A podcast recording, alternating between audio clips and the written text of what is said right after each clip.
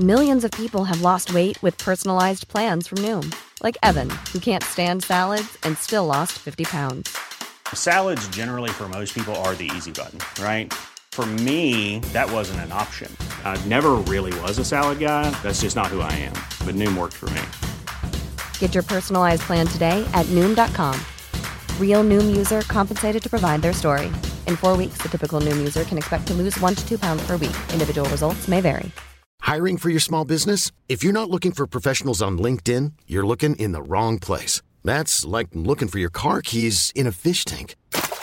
LinkedIn helps you hire professionals you can't find anywhere else, even those who aren't actively searching for a new job but might be open to the perfect role. In a given month, over 70% of LinkedIn users don't even visit other leading job sites. So start looking in the right place. With LinkedIn, you can hire professionals like a professional. Post your free job on linkedin.com slash achieve today.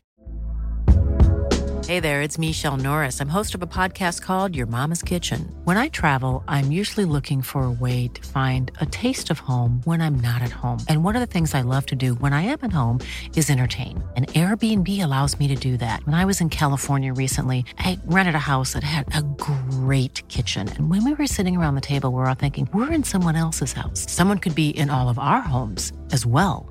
If you have a home, but you're not always at home, you have an Airbnb. Your home might be worth more than you think. Find out how much at airbnb.com/slash host.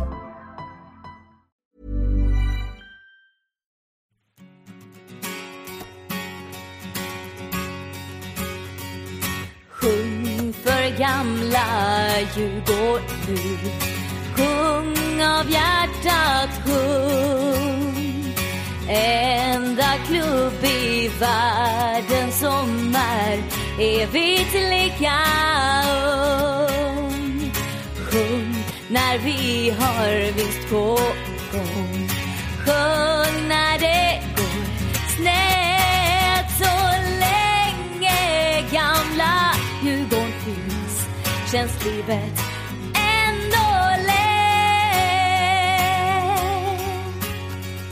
Och med de tonerna, eh, som brukligt, hälsar vi er tillbaka till Östra station och eh, del två.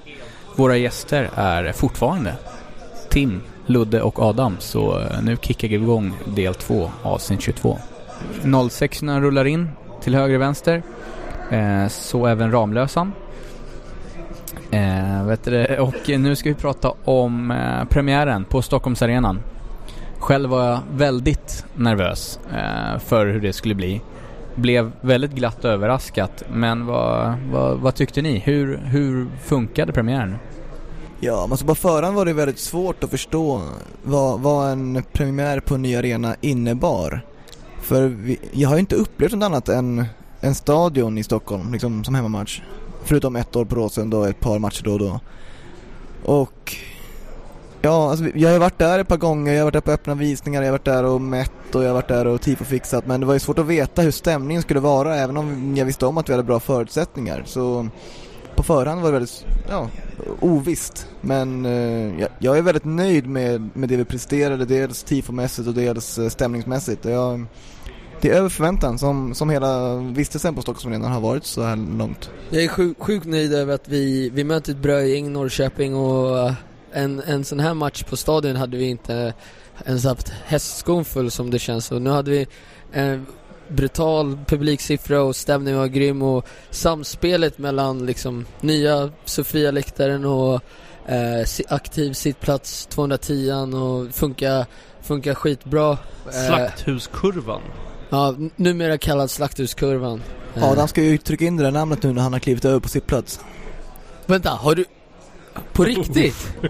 Där kom får, det, jag väntade på den. Vi får, vi får alltså ett, ett avslöjande här. Fabrikens grundare, eh, Adam Sulkin, tv-spelshatare nummer ett. Han går över till sitt plats. Ni får nyheterna rakt här och nu. Grabbar, fired away. Fired away med frågor bara. Ja, jag, vet, jag är mållös, jag vet inte vad jag ska säga. Martin har ju redan gått över liksom och det, det ja, han har ju han har blivit lite halvtjock och man fattar att han inte orkar liksom, blivit, men bo, ja, han ja, bring it on, bring it on. Jag hade lite högre förväntningar av dig. Du brukar ändå stå och krama den där stolpen. Du brukar vara aktiv och Ja, ah, fan. Jag fick ju den här infon vid, vid 17 dagen när vi var på ett möte tillsammans innan Gav den en lavett då? En, en verbal lavett gav jag i alla fall. Oh. Um, hur, hur gammal Adam, är du? 28. 28? Klackledarna i Frankrike, i Sydamerika, de är typ 45. Vill du veta en sak Tim? Jag eh, vill verkligen inte flytta från klacken. Men alla jag går med vill flytta. Jag har motarbetat dem i flera år och nu säger de att ah, men vi flyttar, vi skiter i det, vi flyttar. Du kan få jag bli... känner lite så att Nog för att ni är trevliga men uh, de jag umgås med mina, rikt mina riktiga polare De som är trevligare Men jag, jag sa det till Adam idag ehm, att, ja. att uh, liksom Adam har varit den som alltid har pratat väldigt, väldigt gott om det här att det finns ingen anledning att flytta från klacken. Varför, varför flyttar folk nu? När man sticker från stadion och flyttar till 210 och slakthuskurvan istället. Det finns ingen anledning. Men eh, det tog ett halvår. Sen tog han steget också. Nej, jag känner mig som en hycklare, helt klart. Du har Vägla helt kalla det slakthuskurvan nu om du ska flytta dit. Ja, vad ska vi kalla det då? 210 Ja, de byter namn till nästa år. 200, 110 blir det då. Whatever. Nej, jag, jag, jag, ni, ni har helt rätt i er kritik. Jag tycker det är värdelöst att flytta från klacken. Jag hade gärna stått kvar med mina polare. Nu eh, känner jag att stå själv i en trapp. Ja, nej, jag testar sitt plats. Det kommer bli... Ja. Shit, nu spärrar Tim upp näsborrarna och andas häftigt. Och Hopp håller på att paja en stort. Hoppas stämningen på 110 blir åt helvete nästa år.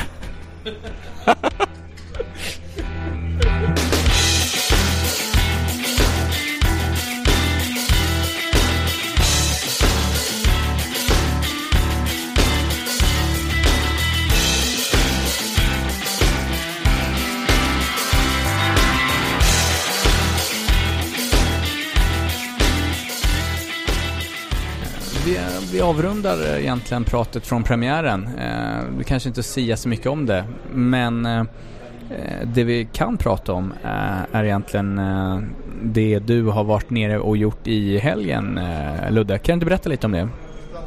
Ja, jag och eh, två andra från UCS och eh, Lena representerade Djurgården på eh, Svenska Fotbollssupporterunionens årsmöte och workshop nu i helgen. Och det var mm, väldigt intressant eh, att sitta och snacka med andra supportrar om, om liksom, ja, olika frågor som vi anser är stora problem i svensk fotboll. Och eh, något som är liksom väldigt jobbigt med att sitta i de här situationerna egentligen det är att man sitter med supportrar från andra lag som man egentligen hatar väldigt mycket men man vet ju om att de är i samma skrotkorn som en själv och Eh, det jobbiga är ju nästan att man har trevligt med dem. Att man, man sitter och diskuterar frågor, man sitter och snackar om liksom, supporterskap och jag, jag vill ju mer hata dem än vad jag vill tycka om dem men det är svårt att göra något annat i, i det sammanhanget. Men det, det är bra att det bara blir en gång om året. Vilka frågor var det konkret som togs upp? Fokusfrågan på workshopen var om disciplinnämnden. Vi hade en, en, workshop där vi delades upp i små grupper och snackade om eh, dels eh, våran päronmatch och eh, dels Bayerns match mot Guys eh, och så fick vi olika perspektiv utifrån det. Jag fick eh, supporterperspektivet i päronskandalen så jag, jag kände igen mig. Men det var mycket intressant snack eh, om hur olika klubbar arbetar med det här med inkastade föremål. Eh, jag, fick mycket, jag tog med mig mycket från eh, uh, vad en kille från Supras Malmö sa. Det var, det var intressant att höra liksom ett inifrån perspektiv från en annan supporterscen. Så mm, det var, det var väldigt givande. En fråga som kanske har drivits eh, med tanke på att vi har haft medlemsmöte, det kommer vi också till senare, men att eh, 51%-regeln blev kvar. Det är den här säsongen som det egentligen beslutades från, att det inte hävs från RF. Vad, vad säger vi om en sån sak? Ja, jag och eh, Adam hade ju en motion på vårt årsmöte. Precis. Eh, om, om 51%-regeln och dess bevarande. Och eh, som röstades igenom mer eller mindre enhälligt. Eh, men det, det, det, går inte att nämna 51%-regeln utan att uh, säga att det, det, var ett par personer i Sport Sverige som, som la ner mer tid på det än många andra. Och det är främst uh, Anders Almgren från Göteborg och Tony Ernst som är ordförande i eh, SFSU och eh, är från Malmö FF. Eh, och de har ju lagt ner ett sjukt hästjobb på det här med 51%-regeln och förtjänar all cred de kan få för, för det jobb de har gjort för svensk fotboll.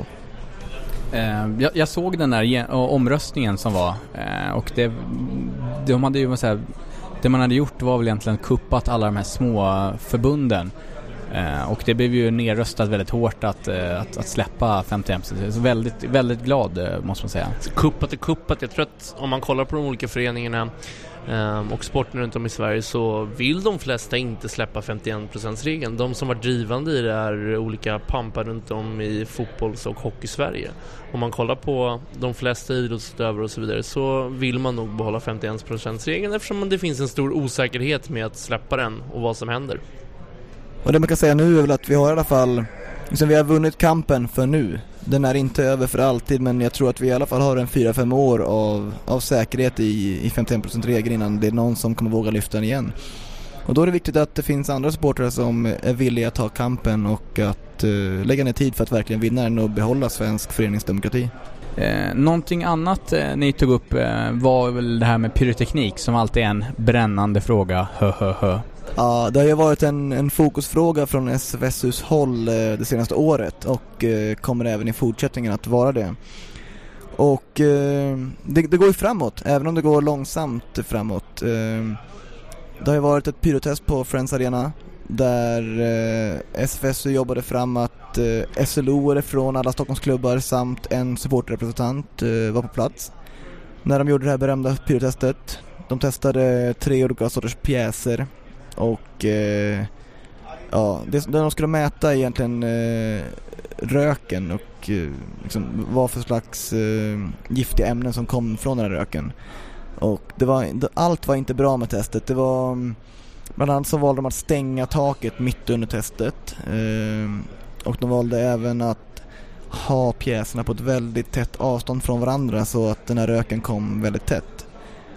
Men eh, liksom, i sig så är det väldigt kul att det, det går framåt, att det faktiskt diskuteras om att ha någon slags dialog kring ett, eh, ett legaliserande.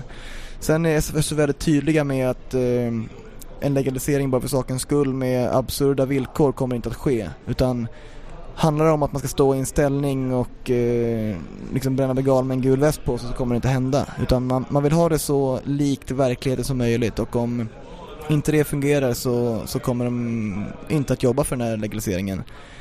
Men man ska, man ska väl även säga att eh, det, det, det skulle antagligen innebära att en viss del av det illegala eldandet skulle försvinna. Det skulle självklart även i fortsättningen finnas ett illegalt eldande men eh, både i Österrike och i Norge har man ju visat prov på att det, det minskar illegala eldandet till viss del och det borde vara anledning nog till att försöka testa det i Sverige också. Absolut. Om eh, vi går vidare med lite, eh, egentligen, eh, vi, kan, vi kan ta tioårsfirandet kan vi prata om. UCS fyllde tio år. Det var matchen mot Kalmar där det bjöds på ett eh, fantastiskt tifo. Berätta mer om det och eh, den efterfest som man var inbjuden till efteråt. Ja, vi hade väl såklart snackat ganska länge inom gruppen om vad vi skulle göra och hur vi skulle göra det. Och eh, vi kom ju fram till att vi ville inte ha någon tioårslogga eller någon tioårsbanderoll eller någonting utan vi ville på något sätt hylla, hylla våra tio år på läktaren genom att använda de två banderollerna vi använt de senaste fem åren eller något sånt. Så vi hade tvåstegstifo med dels vår hemmabanderoll i uppförstorat, eh, liksom uppförstorad version och vår bortabanderoll. Eh, till det hade vi en budskapsbanderoll där det stod bedårande barn av sin tid. Som man väl kan säga liksom ironiserar på något sätt över, över hur vi har blivit sedda som eh, tidigare. Att vi har blivit, varit vi har varit barn. Det är bara barn som är ultras i Djurgården. Och vi, vi har kommit så pass långt ändå så vi kan distansera oss från det begreppet och skämta om det istället. För, för fem eller sju år sedan jag klev in då kanske det var till viss del en sanning men så är det ju inte idag. Vi har ju en stabil kärna på liksom 25-åringar och det, det är inget snack om att det är vi som är ledande på läktaren idag utan det är inga småbarn som springer runt med ultraströjor. Sen så är det ju ett citat från en Noise-låt också som, ja, vi, om man flyttar över till, till vår tioårsfest då som vi hade dagen efter Kalmar-matchen så hade vi hyrt en lokal, bjudit in, eh, ja, jävligt många liksom och så kom, eh, kom Noise och spela. Eh, vi hade eh, egen bar, eh, billiga priser, fanns ett gäng, ett gäng eh, klackledare där som var bartenders i bara överkropp. Eh, Båda två faktiskt. Jag, jag kommer inte ihåg det tror jag. Jag, jag, Stort, jag minns stort, att jag var bartender men jag, bara överkroppen det är Men inte det, fan det, alltså. var, det, var, eh, det var en till dig, en till mig liksom. Det var, ja, det var riktigt kul. Det var mycket, mycket gamla rävar, folk från alla, ja, många in, liksom aktiva, de, de som man har hälsat på mest och det var, det var kul att se många gamla rävar liksom. Också. En fantastiskt, eh, fantastiskt trevlig kväll ska jag säga. För, eh, som, som utom in, icke-gruppmedlem var det mycket uppskattat. Nej, jag var också där. Jag tycker det var, det var jävligt kul. Det var inte lika kul att gruppen tog beslut om att vi skulle spara 1500 kronor på att inte köpa städning för att det kun, de kun, pengarna kunde vi använda på, ja, på främja Djurgårdens supporterkultur typ. Men eh, ja, det var inte jättekul att stanna kvar och städa. Nej, så här i efterhand så är det ibland de dummaste besluten vi någonsin har tagit. Men eh, då när vi tog beslutet så kändes det att 1500 var lite väl saftigt för städa. Det, det kändes rätt typ. Men inte, inte klockan sju på morgonen eller sex på morgonen. Nej, när, som, som jag, vi skrev någonting i fanzinet att när man väl såg de där spyorna på, på toan vid 06.30 då var det fan, jag skulle kunna betala alla mina sparpengar på att bara försvinna därifrån och aldrig mer komma tillbaka. Och det säger ganska mycket med ni, ni som har sett Luddes kontoutdrag.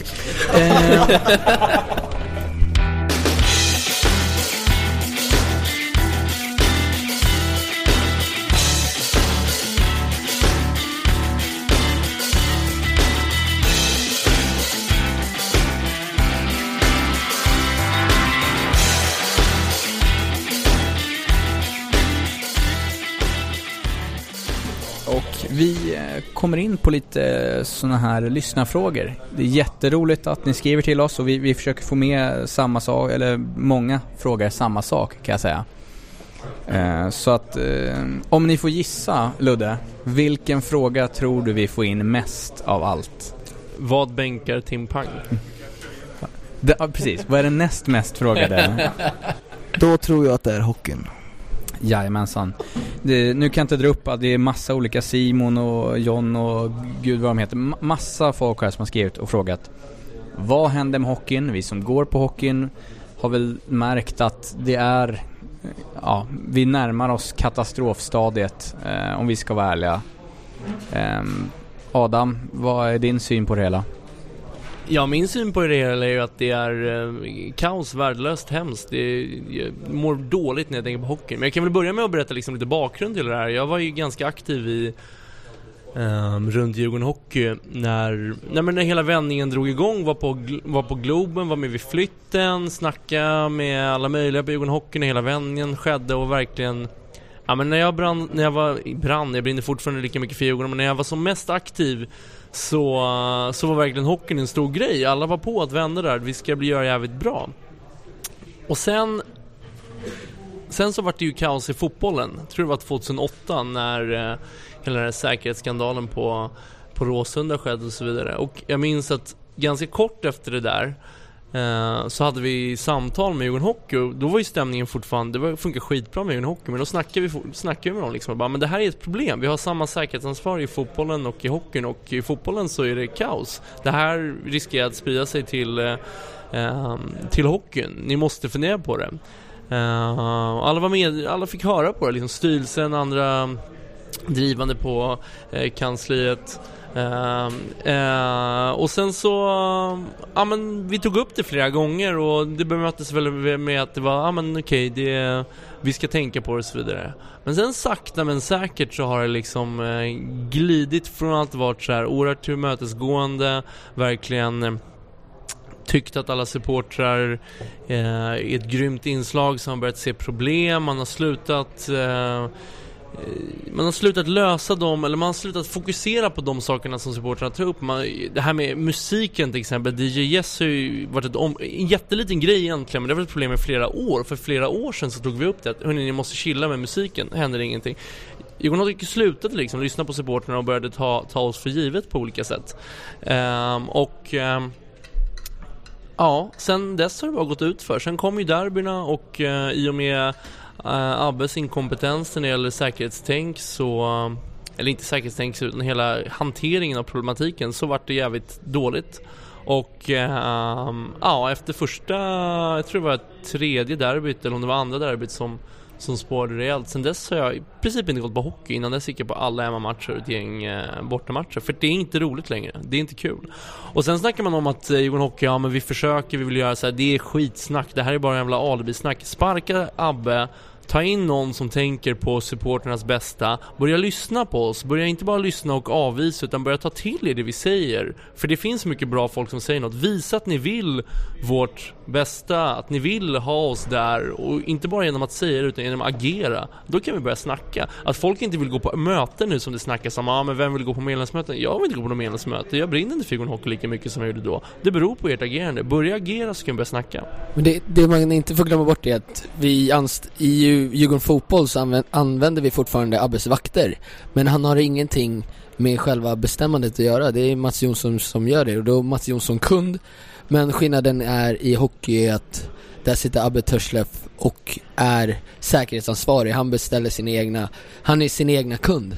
Han sitter på dubbla stolar vilket inte skapar en kund-leverantörsrelation. Och det behövs i varenda affärsmässig liksom, ja, relation typ. Jag vet att du och Adam hade det här samtalet 2009 utanför glasburen så skulle du, för, du skulle förklara mig för mig att det var på väg neråt. Då kan man, kunde man kanske inte tro att det skulle bli som idag. Eh, är du själv förvånad att det har gått så långt som det har gått nu? Ja, för, jag vet inte. Jag hade, någonstans har man ju alltid förhoppningen att någon kommer liksom säga stopp. Någon inom ledande position i Djurgården Hockey kommer tillräckligt snabbt innan allting går åt helvete verkligen se till att det styr upp sig. Men så har det inte blivit. Utan det... Visst förutsade det här. Det var inte bara jag utan det var andra som var aktiva. Vi såg att det här kommer ske om inte Djurgården Hockey agerar. Och ingen har agerat och då har det blivit så här. Och det kommer fortsätta så. Så länge inte Djurgården gör någonting. Vi ska inte förvänta oss att det plötsligt kommer ske en dramatisk ändring. Bollen ligger hos Djurgården Hockey, det är ni som måste göra någonting. När ni börjar agera, när vi börjar se resultat av det, då kan vi börja göra det. Sen måste vi också vara medvetna om att det här är en lång process. Djurgården Fotboll gick åt helvete 2008-2009. Nu ser vi att det börjar funka på ett bra sätt igen. Nu har vi en bra relation, nu litar vi på varandra, nu börjar publiken komma tillbaka och vi ser de här positiva effekterna. Idag släpptes eh, priset på säsongsbiljetterna i fotbollen, det är en väldigt positiv effekt av det. Djurgården Hockey, vi snackar inte om sånt. Det är en helt annan grej. Det, det kommer ta tid. Uh, har, har vi någonsin varit, uh, har vi nått botten liksom eller är det, har vi, hur, hur långt är vi från varandra parterna i fråga? När vi lirade på Globen där innan vi flyttade tillbaka till Hovet, där, det måste jag säga, där är bottenskrapet. Alltså botten, vad sålde vi över tusen säsongsbiljetter i klacken? Det är inte långt från botten. Om inte Nej. hockeyn ändrar sig så kommer vi göra 200 nästa år. Kanske inte 200 men det kommer sänkas sakta men säkert. Det är... Spiralen går bara neråt och det, Ja. har, det har den gjort redan liksom för tre år sedan. Så. Men man ska väl ändå säga att liksom våran frånvaro från hockeyn som grupp har, är ju inte ett självändamål. Vi gör ju inte det här för att vi tycker det är kul att skita gå på matcherna men, men det är ju fler och fler och det är verkligen inte bara en gruppgrej utan det är ju fler och fler som känner att det är man har inte engagemanget. Man, man har inte det där drivet för att gå på hockey och skapa stämning och engagera sig utanför matchdag som kanske är det viktigaste, att verkligen lägga ner tid på Djurgården Hockey. Um, men jag tror att det, det, det är nog aktuellt att ta ett möte igen med, med Jenny som vill ta ett möte med oss nu och återigen prata om vad det är för problem vi ser på hockeyn. Men på ett sätt känner jag också att det är, det är någonting vi redan har sagt ett par gånger och det är ingenting som har förändrats. Vi har inget förtroende för Albert Törslöf och det, det, det kommer vi inte att ha så länge han är kvar där. Han har ljugit om mig och Tim som personer och han har ljugit om eh, våran grupp. Och det är ingenting som bara försvinner. Han har försökt sätta dit oss och eh, uh, jag, jag har ingen som helst respekt för honom. Och så länge han är kvar så kommer vi ha ett problem. Men det, det är ju större än så självklart. Det är en, det är en attityd från hela Djurgården Hockey som har som har liksom sagt varit, varit ned, på nedåtgående under flera års tid. Nej, men inför förra säsongen så satt vi i ett stormöte med bland, två styrelsemedlemmar, två kanslister, eh, jag och Ludde var där, eh, JK var där och då sitter vi och tar upp en stor del av problemen och ger kritik eh, till hur säkerhetsarbetet har funkat och vad, vissa händelser som vi har lagt märke till och som vi har reagerat på. Och det enda vi får till svar då är att eh, man, man pratar bort det och man vänder det mot oss. Eh, att man, man tar inte åt sig kritiken utan man, har- man har ursäkter och man kommer tillbaka och säger det här var ju på grund av det här och det här. Och ofta, ofta så riktas det tillbaka mot oss eller mot supportrar och liksom ni har gjort det här och det här men det man inte får glömma är, de är avlönade från Djurgården Hockey, det är deras jobb att ta kritik. Det är deras jobb att se till så att servicen och säkerheten funkar. För i, i första hand så är det service, det är evenemanget som ska funka. Uh, vi som Djurgårdssupportrar ska känna oss bra behandlade när vi går på hockey. Det har varit helt tvärtom. Liksom, och, och det är som om du går på, går på en restaurang och du säger att maten är lite för salt. Då, kocken kommer inte ut och säger att du har dåliga smaklökar då, utan då saltar han min- köttet mindre nästa gång. Det är inte så jävla svårt. Men, men på något sätt så tar man vårt engagemang för givet. Eh, man, man, man, man tar alla de tim man ser oss som medarbetare på något sätt. Med, med tanke på att det har varit en självklarhet åren innan och, och den, den eh, o, ja, respektlösheten som man känner då, det, det är ett hån mot en själv. Och, och jag kan säga idag, från 2007 till typ 2010, då levde jag för hockeyn. Alltså jag, jag, jag gjorde allt för hockeyn. Jag var ho- TIF-ansvarig för hockeyverksamheten och jag gjorde verkligen allt för att det skulle vara så bra som jag gick på varenda hemmamatch. Och jag kan säga idag, så jag vet inte ens vilka dagar vi har match. Jag vet inte hur, vilka som spelar i vårt lag, hur det gick i senaste, senaste hemmamatchen. Jag fick ett sms om, efter Timrå-matchen att håll koll på krogen ikväll eh, för vi torskade med 6-0 mot Timrå om det är någon spelare som är ute och krökar. Och jag kan säga, jag vet, jag vet inte hur, hur någon ser ut och, och det är på något sätt otroligt tragiskt och det är inget självändamål som Ludde säger att jag vill, jag vill vara så för jag vill ju göra tifon, jag vill ju stå och heja på Djurgården. Det, det är det jag lever för. Att att Djurgården Hockey på något sätt har lyckats tagit bort det från mig. Den glädjen jag känner, som jag känner för fotbollen, det är någonting som för mig är he- helt oförståeligt att de inte fattar det själva. För hockey får jag gå på. Jag får inte gå på fotboll, men jag får gå på hockey nu. Och, och jag vill inte. Jag, jag känner ingen som helst tid, ork eller energi att, att ens bemöda mig och gå till Hovet trots att jag bor fem minuter därifrån. Nej men det är väl signifikant det du säger, det är samma sak för mig. Jag kan gå på en jävla massa matcher om jag vill, jag har ingen som helst lust. Jag, jag vill inte höra om hockeyn. Jag, precis som du hör matcher ibland, det är någon som säger nu har Djurgården förlorat. Ja okej. Det är så jävla trist att det blir den utvecklingen liksom. Jag lider verkligen med det, det är hemskt och jag vill gärna brinna för hockeyn igen. Men sen så bara kommer nästa grej och nästa grej och så bara nej jag pallar inte. Och, och det, och det absolut, har ju absolut ingenting med det sportsliga att göra. Jag är motgångssupporter, jag började engagera mig när det gick som dåligast för Djurgården typ. Alltså jag har alltid varit engagerad i, i motgång liksom. Och det, det, det har absolut ingenting med det att göra. Så man kan skippa snacket om hur, hur äkta det är och sådär. Men det, det, det, det är, så, det är så, så verkligheten ser ut idag. Och det är, det är otroligt tråkigt att, att vi har ham, hamnat i den sitsen. Annars finns det ju faktiskt en ganska bra aktiv sittplats för dig Adam att eh, engagera dig i. Det tycker du? Ja. Jag ska, jag ska fundera på det. Bowling, är det den du syftar på? Eh, en annan fråga som har kommit in ganska mycket är ju angående Tim, eh, din avstängning. Eh, det har spekulerats om både det ena och det andra. Eh, och egentligen är det väl en, en incident som, som ja, du kan väl berätta själv egentligen vad det handlar om. Ja, eh, det är efter match på Stockholmsarenan i, under säsongen så händer en grej eh, och jag är eh, misstänkt för misshandel och, och det är därför jag är, eh, ja, har fått tillträdesförbud på, på ett eh, år. Eh, men eh, jag har överklagat, Djurgården har överklagat eh, och förhoppningsvis så ser jag mig själv på läktaren inom snar framtid. Det är nog fler som faktiskt vill se dig skrika på oss där. Varenda jävel!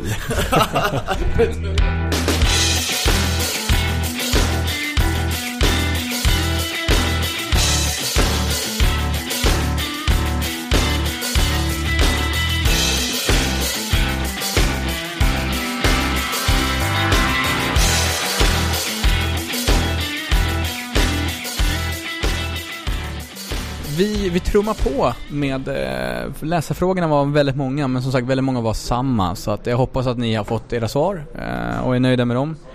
Eh, hälften av den var ju som sagt om Tims mm, bara bringa. Eh, men det, det tar vi i någon annan podd. Du verkar ha en viss fetisch för det här med hans överkropp Nils. Ja, Det är många som har det, Adam också. Fan. ja men det, det Ni ska få se den snart. Ja men den är grym. Timmins överkropp grym, Luddes frill är grym. Bra jobb. Du har, du har ett år på dig att jobba på den. Faktiskt. Inga förväntningar nu. Sluta. Jag har ju ett så kallat poddansikte som gör sig bäst i radio. Ja, det, det duger ju knappt här också alltså. Eh, om vi nu ska gå tillbaka och prata um, matcher. Vi hade ju eh, på Stockholmsarenan hade vi ju grymma matcher. Vi hade Helsingborg när vi sjöng in bollen. Vi hade ett eh, derby, alltså första hemmaderbyt. Hur sjukt var inte det förut? Eh, och sen Göteborg, bara en sån match. Liksom, mål i slutminuten. Vad säger vi? Adam, du sitter här ivrigt. Jävligt ivrigt. Det har varit sjukt bra. Alltså när vi började kolla på, på Stockholmsarenan, när vi skulle välja mellan Stockholmsarenan, Friends och allt möjligt. Jag tror inte någon hade liksom kunnat föreställa sig att det skulle bli så jävla bra. Det har varit riktigt, riktigt bra. Uh, väldigt många matcher. Det känns som folk har verkligen eh, hittat hem på något sätt. Hittat hem, hittat, hittat sin position på, på läktaren och trivs jävligt Du bra. ska ju byta så du har ju Ja, inte men hittat... Känns skitbra, eller hur? Ja, Okej, jag pratar generellt om folk jag... Jag har fan inte hittat hem alltså det. Nej men det har varit... Det har... Det känns som det har blivit väldigt, väldigt bra. Och sen e-, egentligen hela snacket hela hösten i fotbollssverige har fan varit vår stämning liksom. Alla snackar om den överallt, de tar upp den. När vi sjöng in eh, 2-1 målet mot Helsingborg, helt galet. Och eh, derbyt, derbyt var ju så jävla upphaussat. Det är fan, jag tror aldrig jag varit, på, varit med om ett derby som varit så upphaussat. Helt sjukt. Så hela hösten och alla matcher på Stockholmsarenan har verkligen varit över all förväntan. Det har verkligen varit grymt och eh, jag hoppas att det kommer bli ännu bättre nästa år. Ja. Folk försöker ju efter vissa matcher liksom vara negativa mot stämningen men jag försöker liksom vara realist och positiv och säga att om vi skulle spela samma match på stadion, hur skulle det varit då? Nej men det går inte att jämföra med stadion, det är ju en så löjlig diskussion. Jag förstår Men- att man vill ju liksom ändå sätta den så här, men med stadion, vi är så sjukt mycket bättre. Men det det är är- så sjukt jävla avundsjuk på er som står på räcket, på räcket nu, när ni har asmycket folk runt omkring er, när ni står på Stockholmsarenan med mycket folk och bara ser på. Det är... Men det är så- väl- du- du är välkommen, Ja men nästa sluta säsong. nu igen här. Men det var Tack, ju- ja, bra. inte jag jätte- köra, nej bra. Jättekul att stå i sportslig just motgång heller på stadion, men... Eh, ja, You på... tell me, kom igen nu. Vad fan, jag också... Kan, kan, inte, kan inte vi säga Adam, nu, om, om Tim nu är borta, kan du lova att du står på räcket en match nästa år här och nu? En match, okej, vi kör på det. Jag försökte faktiskt det med eh, med eh, PGC Eh, Tommy Arvidsson. Ja, precis eh, Sista matcherna när, när Tim blev avstängd, det var, det var på gång men eh, det blev aldrig av Så jag, Men, ska jag vi hoppas, inte- hoppas på en match snart igen Ja, men vi En kan, re- revival-match på kan, kan vi ha det som vinterns mål då? Att vi försöker få ner Tommy på räcket till nästa säsong, någon match? Det tror jag vi fixar, han verkar vara sjukt på men jag det funkar på. inte Han är matcherna. jävligt på, han har vaknat, Det han har vaknat igen. Men någonting som är, ja, med, med tanke på inledningen vi hade på, på Stockholmsarenan så är det ju liksom, eh, våra dalar känns ju som att folk kritiserar alldeles för mycket.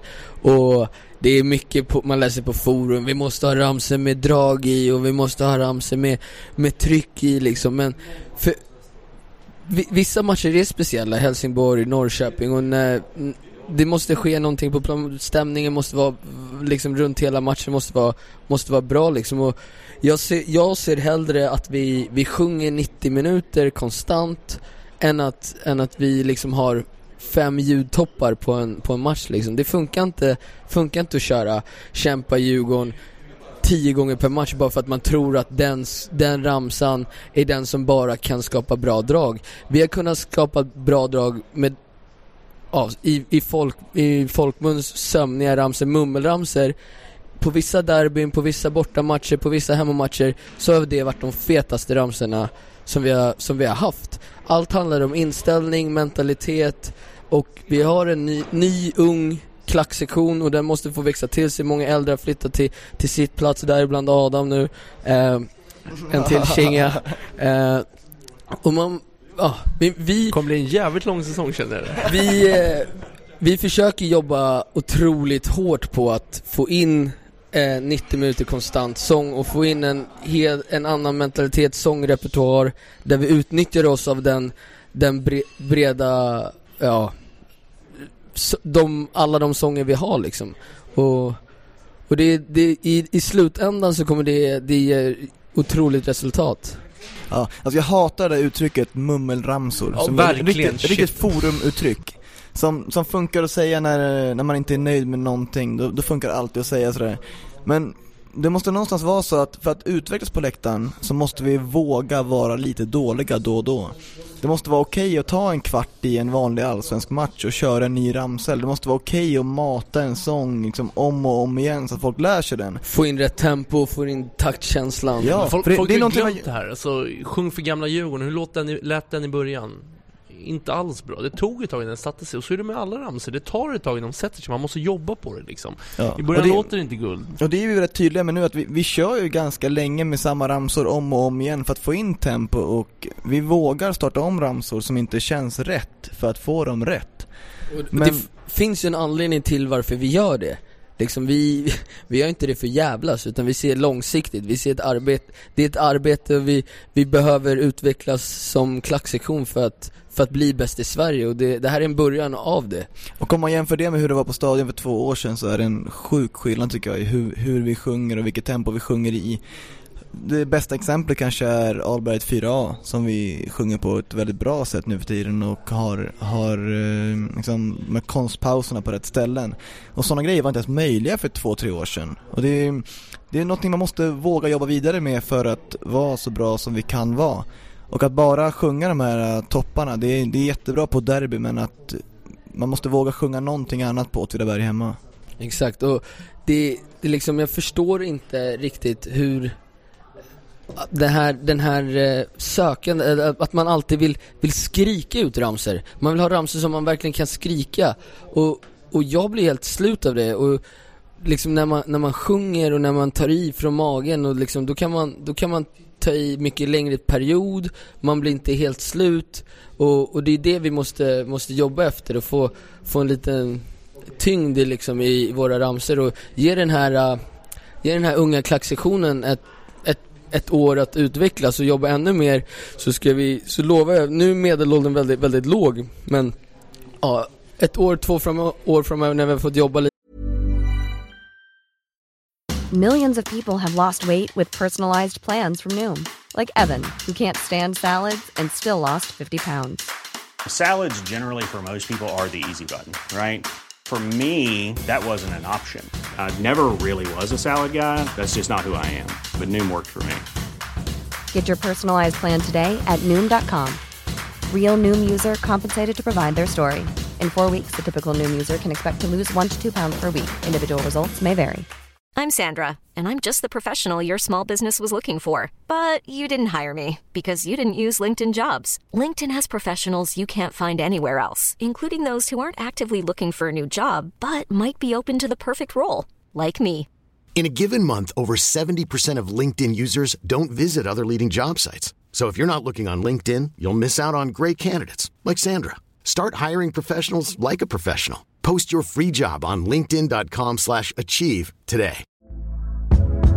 Hey there, it's Michelle Norris. I'm host of a podcast called Your Mama's Kitchen. When I travel, I'm usually looking for a way to find a taste of home when I'm not at home. And one of the things I love to do when I am at home is entertain. And Airbnb allows me to do that. When I was in California recently, I rented a house that had a great kitchen. And when we were sitting around the table, we're all thinking, we're in someone else's house. Someone could be in all of our homes as well. If you have a home, but you're not always at home, you have an Airbnb. Your home might be worth more than you think. Find out how much at airbnb.com/slash host. då kommer, då kommer vi verkligen visa ännu, ännu mer vad, vad vi kan och vad vår potential är. Ja, jag vill inte, alltså Nu är det på allvar att jag är inte emot Adam i det här fallet men det är ju det är ett problem vi har att det är väldigt många som stod i klacken på stadion som har valt att flytta till eh, 210 eller aktivt sitt på, på den nya arenan. Och eh, vi, vi som är kvar i klacken, vi gör det jävligt bra. Eh, Men vi är ju unga och det är väldigt många som nyss har börjat stå i klacken och som inte har stenkoll på allt vad det innebär. Och det är klart att om det är för många som flyttar över som är i liksom rätt ålder för att stå i klacken egentligen, då är det klart att det, det kommer synas. Man kan hålla på och hylla våran eh, aktiva sittplats hur mycket som helst, men faktum är att de borde stå i klacken egentligen. Och det är, vi har ju egentligen två klacksektioner och vi synkar varandra ganska bra i nuläget. Men det, det är ju viktigt att, att vi som är unga får, liksom, får utvecklas och får fortsätta driva den här klacken i den riktningen vi vill. För de som har klivit över på aktiv sittplats, de är inte annat än aktiv sittplats nu. De, de, har, de har ingenting att säga till om om vår klacksektion. Alltså jag, jag tycker det är så töntigt att folk som i 30-årsåldern säger att de är gamla och att de har varit med ett tag och att det är dags för dem att flytta över. Kollar man på andra, andra länder med en sjuk respektabel läktarkultur, där står 35-åringar, 40-åringar och gör tifon och målar flaggor och liksom det är hela det här snacket om att man skulle vara för gammal för att stå i klacken, jag, jag köper inte det, jag det, det finns inte för mig. Jag och Ludde planerar nog att stå, stå i klacken ett bra år, bra gäng år framöver. Ja men skönt. Om jag inte hade haft ångest innan idag så, ja, nej men visst. Kul, kul. I grund och botten så håller du med men jag... Jag är klart jag håller med dig, det är det som är det jävla värdelösa som är skit. Jag har ingen som helst jävla lust att flytta från klacken men alla, ja, bra, kul. Vi tar det en gång till Om, nu. om vi, nu, vi nördar ner oss väldigt mycket i ramser och så vidare, men om vi nu ska prata eh, derbyt, hemmaderbyt, vad, vad var känslan? Tifot var ju fantastiskt. Ja, det var fett. Vi hade ju en del problem dagen innan. Vi riggade det där såklart eh, i god tid innan med eh, ark och allt vad det var. Och eh, när vi väl fäste OHn och eh, drog ner den och körde liksom våran, våran provrunda så gick den sönder.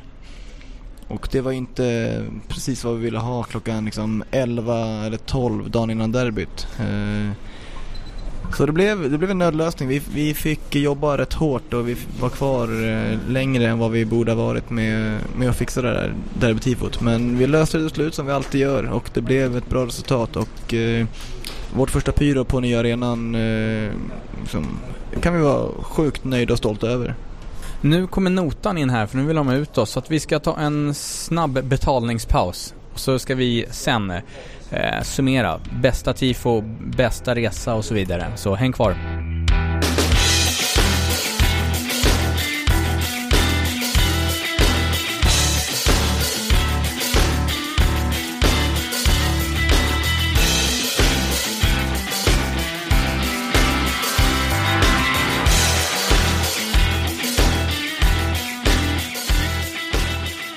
Vi har eh, nu fått eh, in notan och vi ska helt enkelt eh, summera det här innan vi blir utkastade. Runda av där nu, jag ska gå och kröka. Jag ska ta med Ludde på en runda runt stan. Oj, oj, oj. Det är så... Sightseeing. Ja, jajamensan. Ehm, vi, vi tar egentligen listan Eh, och jag börjar med Tim. Du ska få eh, lista följande. Säsongens bästa, bästa tifo och en snabb motivation.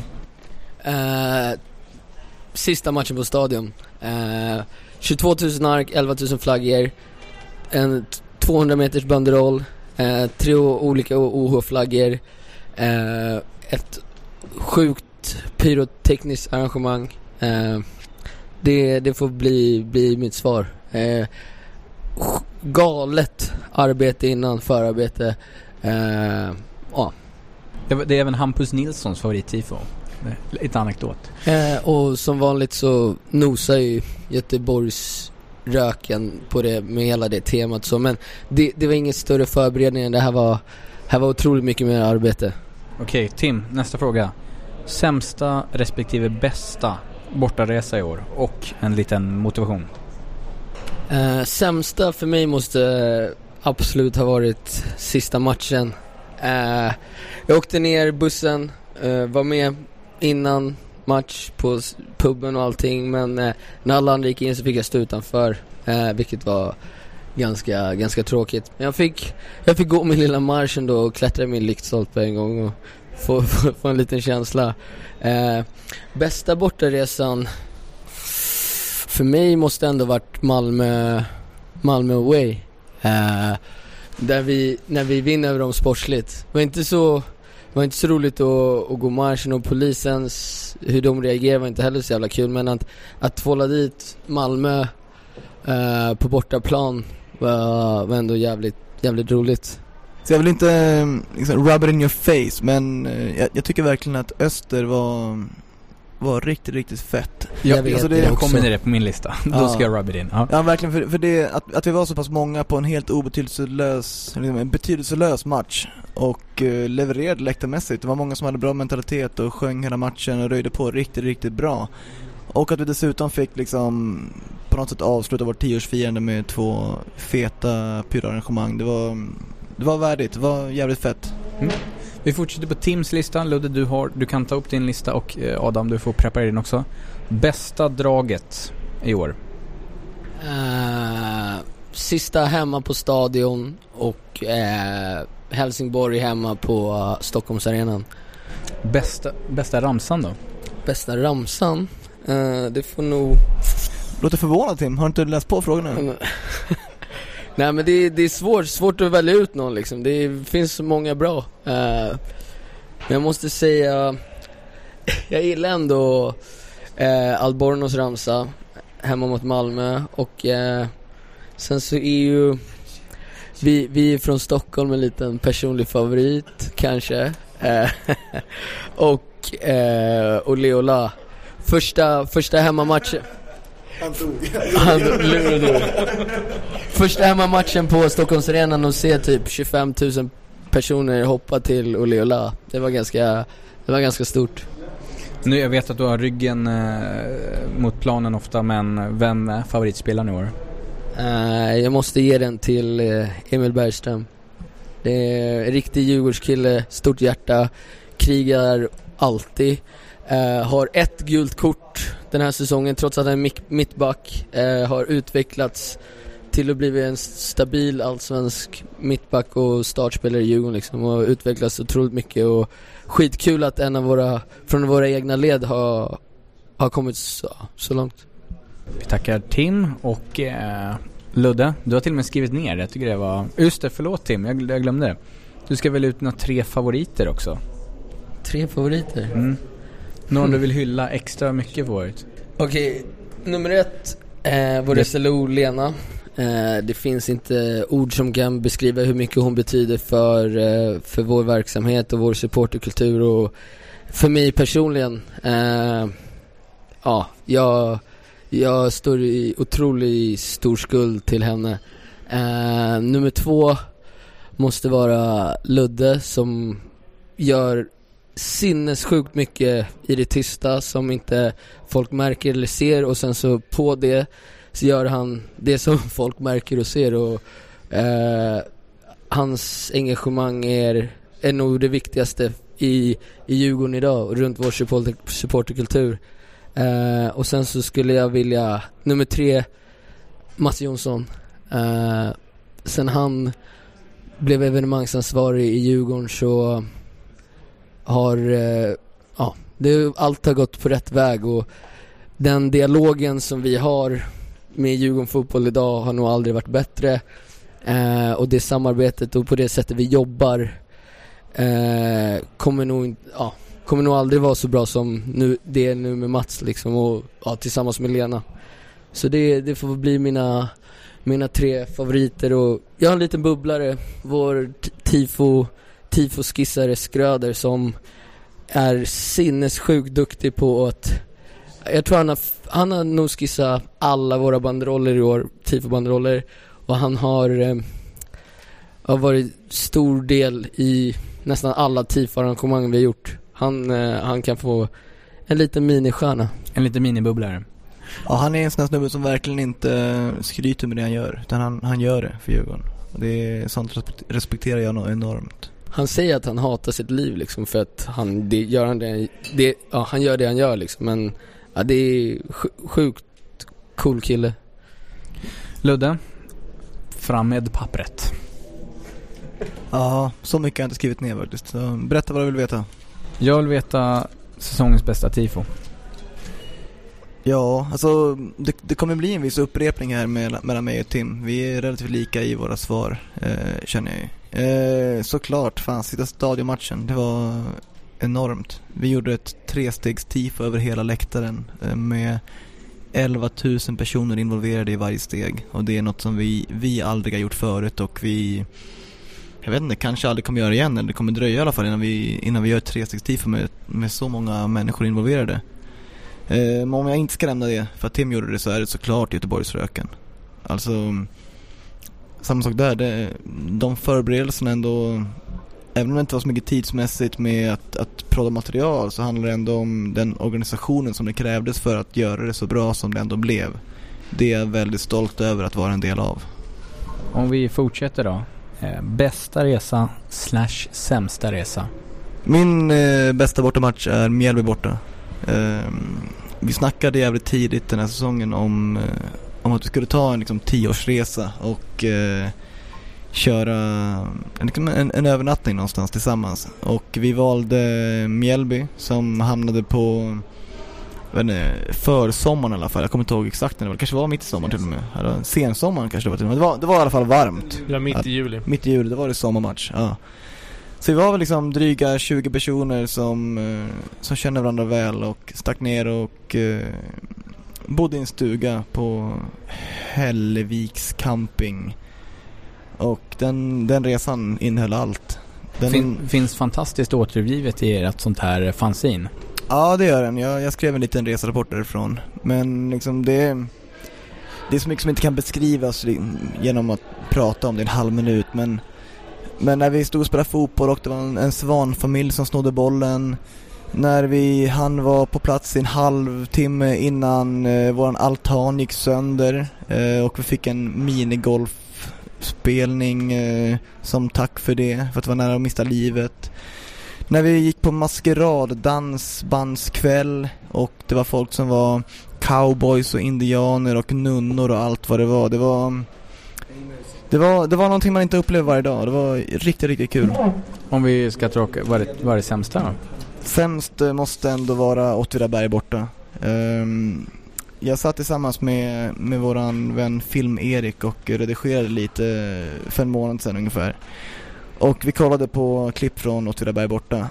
Och att, att leva, leva sig tillbaka till den misären vi var i då, det är helt sjukt. Hur folk reagerade vid 5-1. Alltså när, när, eller vad fan det nu stod, 5-0 kanske, jag vet inte. När folk sprang ner och bara stod och skrek. Det var, jag visste inte vad jag skulle göra. Jag, jag satt bara och var tyst. För jag, vad fan ska man göra vid 5-0 eller 5-1 mot Åtvidaberg? Liksom, några stycken orkade skrika att uh, spelarna var fittor. Några orkade skrika att de var horor. Men liksom, så långt och djupt ner i misären man var då. Det, jag hoppas att det aldrig kommer dit igen. För ja, det, det går inte att sjunka lägre än så. om, vi, om vi nu, eh, ja man skrattar lite när man tänker på det nu. Um bästa draget? Som Tim var inne på också så är det nog Helsingborg hemma. Det blev, det blev någon form av, det var, nu andra matchen på arenan och liksom de här första gångsbesökarna var borta men kärnan plus ett, många till var, var fortfarande där. Och eh, det blev någonstans där vi satte vår prägel på arenan. Vi eh, levererade de sjukaste växelramsorna jag någonsin har upplevt tror jag. Och eh, liksom, överlag var draget riktigt bra i 90 minuter. Eh, så Helsingborg hemma är överlägsen etta. Bästa ramsan? Eh, det är väl våra nya tycker jag som, som kommer att bli den bästa ramsan eh, nästa år. Den, med melodin eh, Heaven is a place on earth. Eh, vi började sätta den på väg hem från Malmö och eh, vi satt, eller vad fan, Halmstad kanske var? Kalmar. Kalmar. Fan, resorna går ihop när man åker på så mycket. Eh, på, väg, på väg från Kalmar så satte vi eh, Heaven is a place on earth. Och mot öster satte vi den på läktaren första gången. Och eh, ge den ett halvår, den kommer vara fetast i Sverige. Får inte glömma bara nya klappramsan också. Riktigt fet. Nej, vi, vi kommer till den tror jag. Vi kommer till den. Ehm, favoritspelare?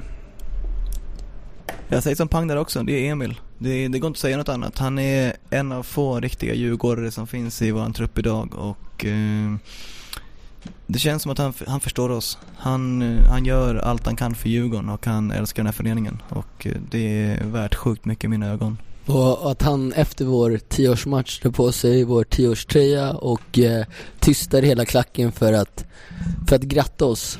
Det var, det var jävligt stort och att, att han har koll på det liksom. Det, det är beundransvärt. Ja, Emil är en ja, fantastisk, fantastisk människa alltså. Eh, nu då tre personer som du vill hylla lite extra. Ja, min eh, första är ju precis som Tim, eh, Lena.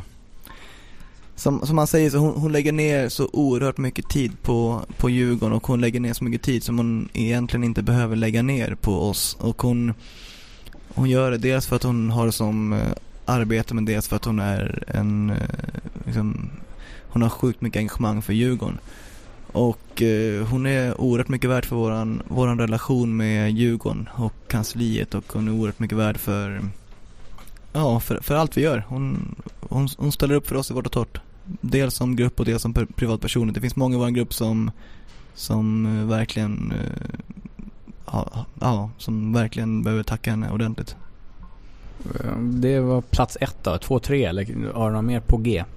Ja, jag överraskar lite och säger Petter Peter Gustafsson som nummer två. Jag tycker att han ändå är värd att eh, liksom uppmärksamma en gång till att det är en av få spelare i Djurgården som, som har spelat i liksom fyra, fem år för Djurgården och uppskattat det. Han har uppskattat varje minut han har spelat i Djurgården och han har aldrig varit eh, girig eller otacksam när han inte har fått spela utan han har alltid stått upp för Djurgården, aldrig sagt ett ont, ont ord om Djurgården. Men eh, när han väl blev avtackad på Stockholmsarenan och när han blev avtackad i Öster så, så såg man verkligen på honom att han, hur mycket han kommer sakna det här, hur mycket han uppskattade de fina orden han fick från oss. Så Petter är värd en hyllning. Och sista där då? Eh, sista blir inte en person men det blir i alla fall en grupp av personer och det är de som var 100% i år. Eh, jag har väldigt stor respekt för alla som planerar sitt liv efter Djurgården och gör allt vad de kan för att vara på alla matcher. Ehm, det handlar ju liksom om ganska många personer ändå och det är skitkul att den, gruppen blir fler och fler varje år. Men om man nu ska bena ner det till några personer så är det som vanligt Håret och Jonny som ska ha den här stående, stående hyllningen som har varit på varje match i många år. Och alla, alla som väljer att uh, göra sådana uppoffringar för Djurgården förtjänar all respekt. Tack så mycket Ludde. Eh, ni kan sitta och klura på era känga medan Adam kör sin lista. Ja, Adam. Yes, nu kör vi Nils. Bästa tifo. Så jag ska försöka här att inte upprepa alldeles för mycket av det Tim och Ludde har sagt men ehm, de, de har ju sagt bra grejer.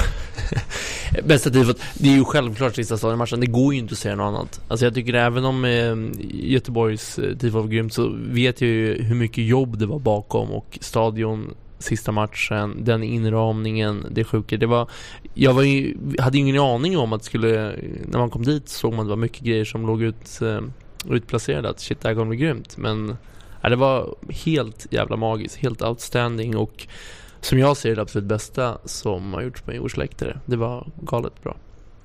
Bästa slash sämsta resan. Ehm, bästa resan Hmm. Knep det här. Vi kan börja med sämsta. Sämsta var Växjö, för att jag körde det här Junis-tricket att eh, bara såhär shit, fan kul, gå upp tidigt, åka match, buss, wow, kröka och sen så bara blev asfull och minns inte halva resan. Så jävla pinsamt. Fjortis. Ja men verkligen. Ja. Eh, Jag gjorde en intervju med Adam varje timme hela vägen ner. Mm. Eh, som jag tror vi inte ska publicera. Nej, det vore bra. Eh, men det var ju mycket hetsande om att jag var tråkigast på bussen och att jag var en tönt och... Jag tycker vi ska köra en sån här omröstning typ på Twitter. Ja. Att folk ska skriva in till DIF-podden om man vill, vill att den ska publiceras. För att se hur, När det gäller det där med, med, med tråkigast på bussen så står jag fortfarande för det. Det är skäms för. Det jag skäms för, det var att jag, jag var jävligt full, dryg, tjafsa och eh, somna på vägen hem och bara Fan, det bästa som finns är att åka på bortaresor. Och eh, jag älskar att sitta på en buss och snacka skit med djurgårdare och ta en bärs oavsett hur det gått och bara, ja men det är grymt. Och det som var skit med Växjö, förutom att jag var jävligt full, det är ju att jag sov hela resan hem så jag missade ju, nej skit, sjukt trist. Jag får inflika det så. faktum är att du sparkar mig i huvudet, det, det kommer inte du ihåg. Nej, det där vet jag inget om. Han lånar 500 spänn av mig på McDonalds.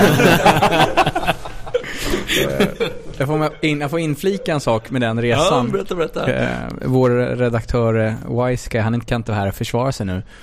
Eh, men Johan, han var också lite trött så han gick och la sig. Och frågar mig vart vi är. Och då säger jag, alltså, ja, då var vi i Gränna.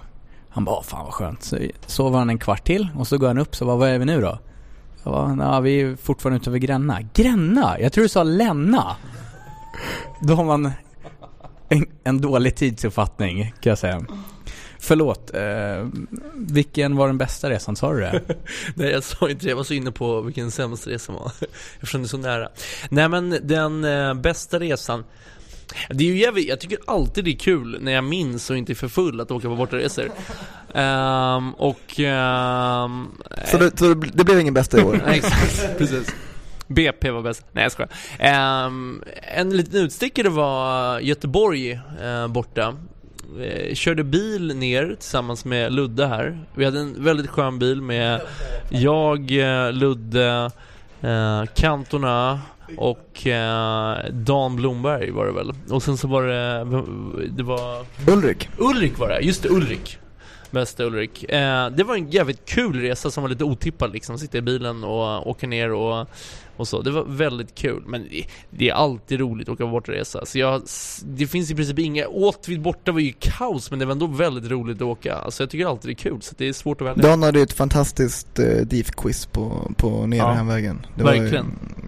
Sådana såna små såna här biltrippar, de, de fyrdes verkligen av de här små sakerna. Eh, bästa draget Adam? Bästa draget, ja du. Nej men det är klart att Helsingborg var galet, sista på stadion eh, var galet. Eh, jag tycker att eh, sista matchen på Tele2 var riktigt, riktigt bra också med tanke på eh, att den matchen inte betydde ett skit egentligen. Folk var mest där för att tacka högmod, var mycket folk, men det var så här, ja men lite avslaget, men ändå så var det riktigt bra stämning. Vi visade vad man kan leverera på, på TV2, Tele2. Stockholms, Stockholms arena. Ja. Bästa ramsan? Ehm, jag älskar ju, vilket jag tror att många vet den här, Vi är Djurgården, vi är Djurgården. Den är en jävligt skön ramsa för det är liksom sån här, och det här, är, oh shit, oh! Sen varför jag inte sjunga nu eller? Du vill ju sjunga. Jag trivs med mick i handen och få sjunga liksom, det var länge sedan, det är därför.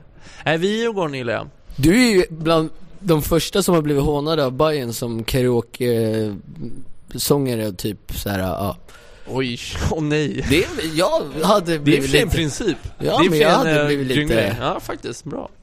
Heja Bayern. uh, favoritspelare? Um, ja, Emil Bergström. Det finns ingen annan att säga. Han är grym.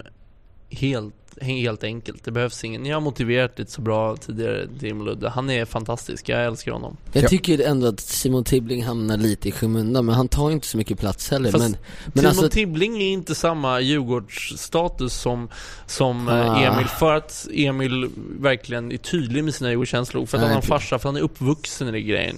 Simon är ju där för att spela fotboll, han är grym, men inte på samma sätt. Det går inte. Ja. Någonstans med, Emil är lite mer the total package. Hans far har ju varit med här i podden och jag har träffat honom på en lite u matcher och... Han själv var med i podden? Ja, jag sa det. Han, hans far var med. Och Emil också, förlåt. Ja, precis, Hela familjen. Är du full på din eh, Ramlösa? Man, man, skulle vilja säga typ Javo, men när man vet om att han, han har fått de här hyllningarna, han har varit i Djurgården i ett år och är djurgårdare. Man, man vet om att han vill sticka härifrån och komma utomlands. Ja, fast även om han skulle stanna i Djurgården i ett år, det är ju en jävla skillnad. Det går, jag tycker inte det går att jämföra. Liksom. Nej, jag menar man, man, man vill ju kunna säga honom för att han, det är en sån snubbe som har sagt alla år han har varit i Elfsborg har han ändå sagt att han är djurgårdare. Ja, När han ja. var i Gävle han sa att han var djurgårdare. Men, ja, men, men han, han borde visa det på riktigt i år och stanna. Om, om vi nu tar de här tre personerna du vill hylla. Ja, då har jag en person som jag vill specifikt hylla här som första person och det är Joel Tiderman. Uh, så länge jag varit engagerad så har det funnits en snubbe som alltid har, uh, har haft ett stort, uh, stort leende på läpparna och kommit fram och bara tja med läget och bara alltid varit så himla härlig och alltid bortaresor, hemmamatcher, alltid verkligen representerat det som är som för mig är Djurgården. Och det har varit, eh, det har varit fantastiskt att lära känna Joel. Joel gick tyvärr bort här för några veckor sedan och vi hade eh, det var lite ceremoni eh, på, inne på på, på, på Tele2 eller Stockholmsarenan då um, inför sista matchen och under sista matchen. Det var väldigt många som, som var där och var tagna och det var man kunde ta, jag kunde ta på stämningen liksom och känna att det här är en snubbe som verkligen påverkat många. Han begravdes för, för någon vecka sedan här och det var väldigt mycket folk där, många djurgårdare och det var verkligen eh, det som för mig definierar Djurgårdsfamiljen, att vi liksom eh, vi älskar varandra och vi har så jävla kul tillsammans, vi sprider glädje tillsammans, vi har roligt och ja, tyvärr så försvinner vissa för, för, för tidigt och, och han gjorde det och eh, jag vill verkligen hylla honom för den personen han var. Ja, jag, eh, jag var inte en nära vän med Joel men däremot så känner jag verkligen igen mig i det du säger om honom att eh, han var verkligen en glädjespridare.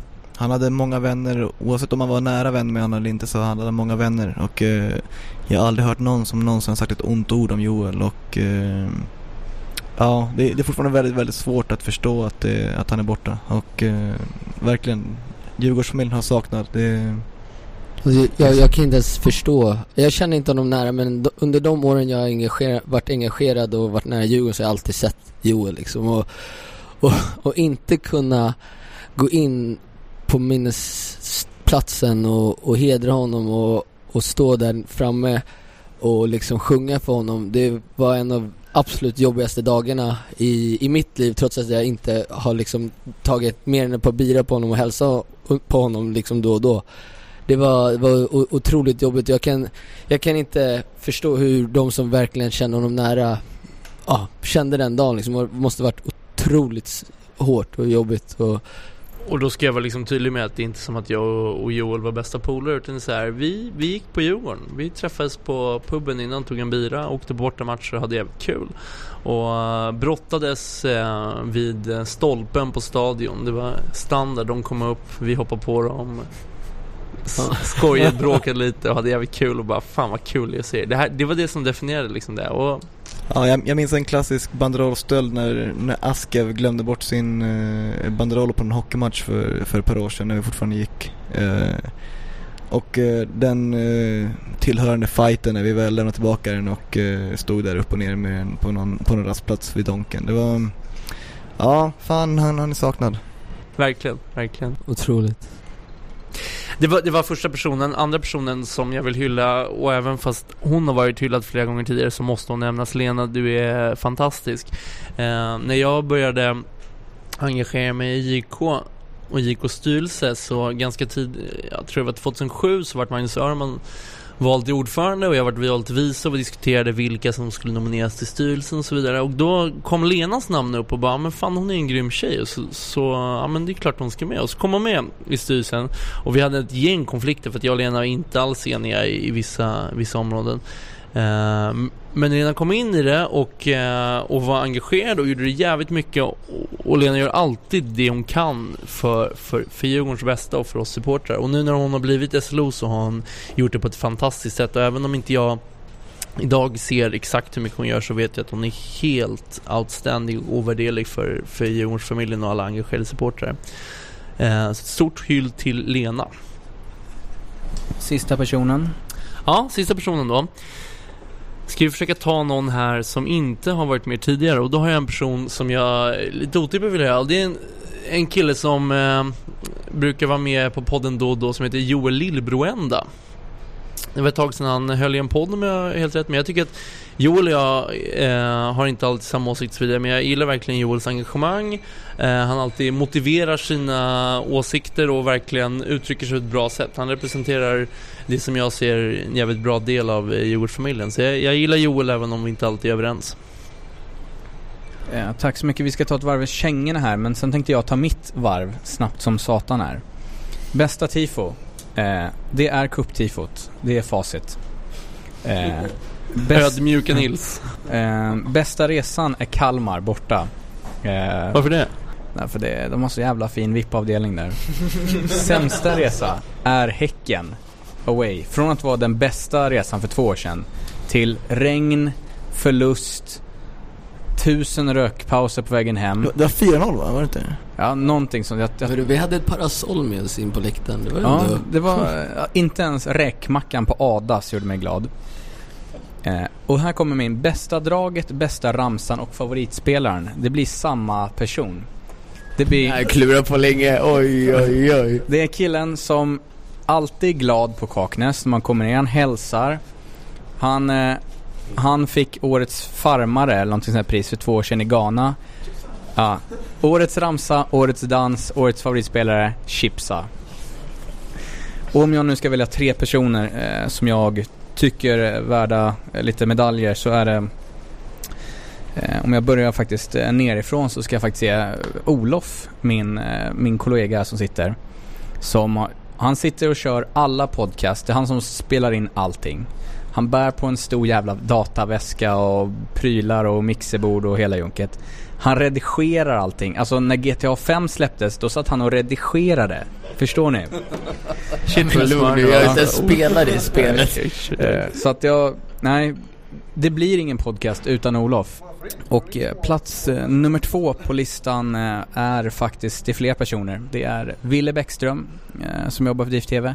Det är Johanna Lundberg, fotografen. Det är eh, Ugglan Helena eh, som fotograferar. Eh, och Johan. Eh, och Film-Erik såklart. Eh, alla de här som gör det här jobbet så att vi slipper stå och filma med våra ruttna mobilkameror och allting. Att, att vi, de, är, ja, de är verkligen bäst alltså. Inge, ingen protest. Djurgården är bäst. Och etta på listan, eh, och det är inte bara min Ramlösa som pratar här nu Lena, utan du är så jävla bäst alltså. Det du gör med oss, bara, inte bara för det på läktaren. oj, oj. Kärleksförklaring här. Det du gör... Har det- du hängt med någon tysk nu eller hur? Lena, det där var han som sa. eh, det du gör för oss, alltså inte bara med podden, du fixar lokaler till oss, du hjälper oss liksom med allting i princip. Eh, mm, inte, inte, liksom, inte bara poddmässigt utan Djurgårdsmässigt och som vän. Alltså du är fantastisk Lena. Love you. Oj. Och nu då, nu summerar vi upp. Kängan, snabbt och koncist. Tim, du börjar. Ja, snuten. Aina, 1312. Det är, ja, fuck the popo. Ludde. Ja, jag hade faktiskt samma. Det är snuten och repressionen. Det är, det är vidrigt att se det här upptrappandet av våld som de, eh, som de fortsätter att hålla på med. Dels eh, i Stockholm där de, där de trappar upp det med att köra minibussar genom folkmassor och där de väljer att eh, slå batonger mot huvuden. Och dels är det i Malmö där man väljer att vara lika många poliser som supportrar på, på en mindre supportermarsch från pub till arena och eh, slår på allt och alla. Det är vidrigt den här upptrappningen. Lobba folk som inte ens är fulla och sånt där inför derbyn och ja. Adam. Ja, och då får väl jag el- liksom känga dem bakom snuten här, politikerna som eh, snackar om den här Bra skiten. Här om eh, dagen så var det någon hearing eh, Ja, i riksdagen nej, var det väl kanske inte, men det var någonstans där. Politiker satt och snackade skit som vanligt. Det är ju verkligen tragiskt, för det, snack, det snackas verkligen så sjukt mycket skit när det gäller det här. Det finns ingen som helst insikt. Jag tror Madeleine, Sjö, eh, Madeleine Sjöstedt som föreslog att ah, men vi drar in bidragen till ungdomsfotbollen för att få bort problemen i föreningarna. Eller vi, var det hon eller var det någon annan som föreslog att man skulle ta bort medlemsdemokratin för att det hjälpte? Det var hon, för att det hjälper... Det var eh, på Folkpartiets årsstämma va? Ja, så var det ja. Föreslår vi tar bort medlemsdemokratin för att huliganerna styr föreningarna. Det är så oerhört trist att polisens missbruk och agerande eldas på av inkompetent, inkompetenta politiker som endast fiskar populistiska röster. Det är tragiskt. Eh, och jag hade faktiskt samma. Eh, det där att, eh, att av, vi måste få ta bort 51% spärren. Det är det dummaste jag någonsin hört. Nu har Tim tagit av sig alla kläderna, han har eh, fräschat till sig, han ska ut på krogen så vi måste avbryta den här podcasten. Eh, vi tackar alla våra lyssnare. Eh, följ oss gärna på Twitter, Instagram, Facebook, skriv till oss. Eh, jag hoppas att ni håller utkik även på resealternativen till Sirius. Och eh, håll framförallt ögonen öppna för Sofia Läktaren-filmen. Eh, jag har pratat med Film-Erik och han ska få orda lite om det här lite kort i podden eh, vid ett senare tillfälle. Och glöm för fan inte att köpa säsongskort till Sofia Läktaren och till Stockholms Arena 2014. Verkligen, det handlar om eh, 1200 spänn för JK-medlemmar och eh, se till att köpa dem innan jul så att vi får igång en ordentlig hås på det här. Jag tror vi kan få en helt okej sittplats i år också. Sjung för gamla Djurgårdbor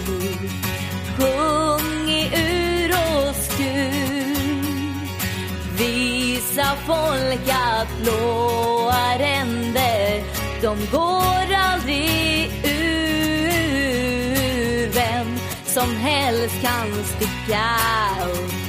Men vi är nummer ett så länge gamla Djurgården finns känns livet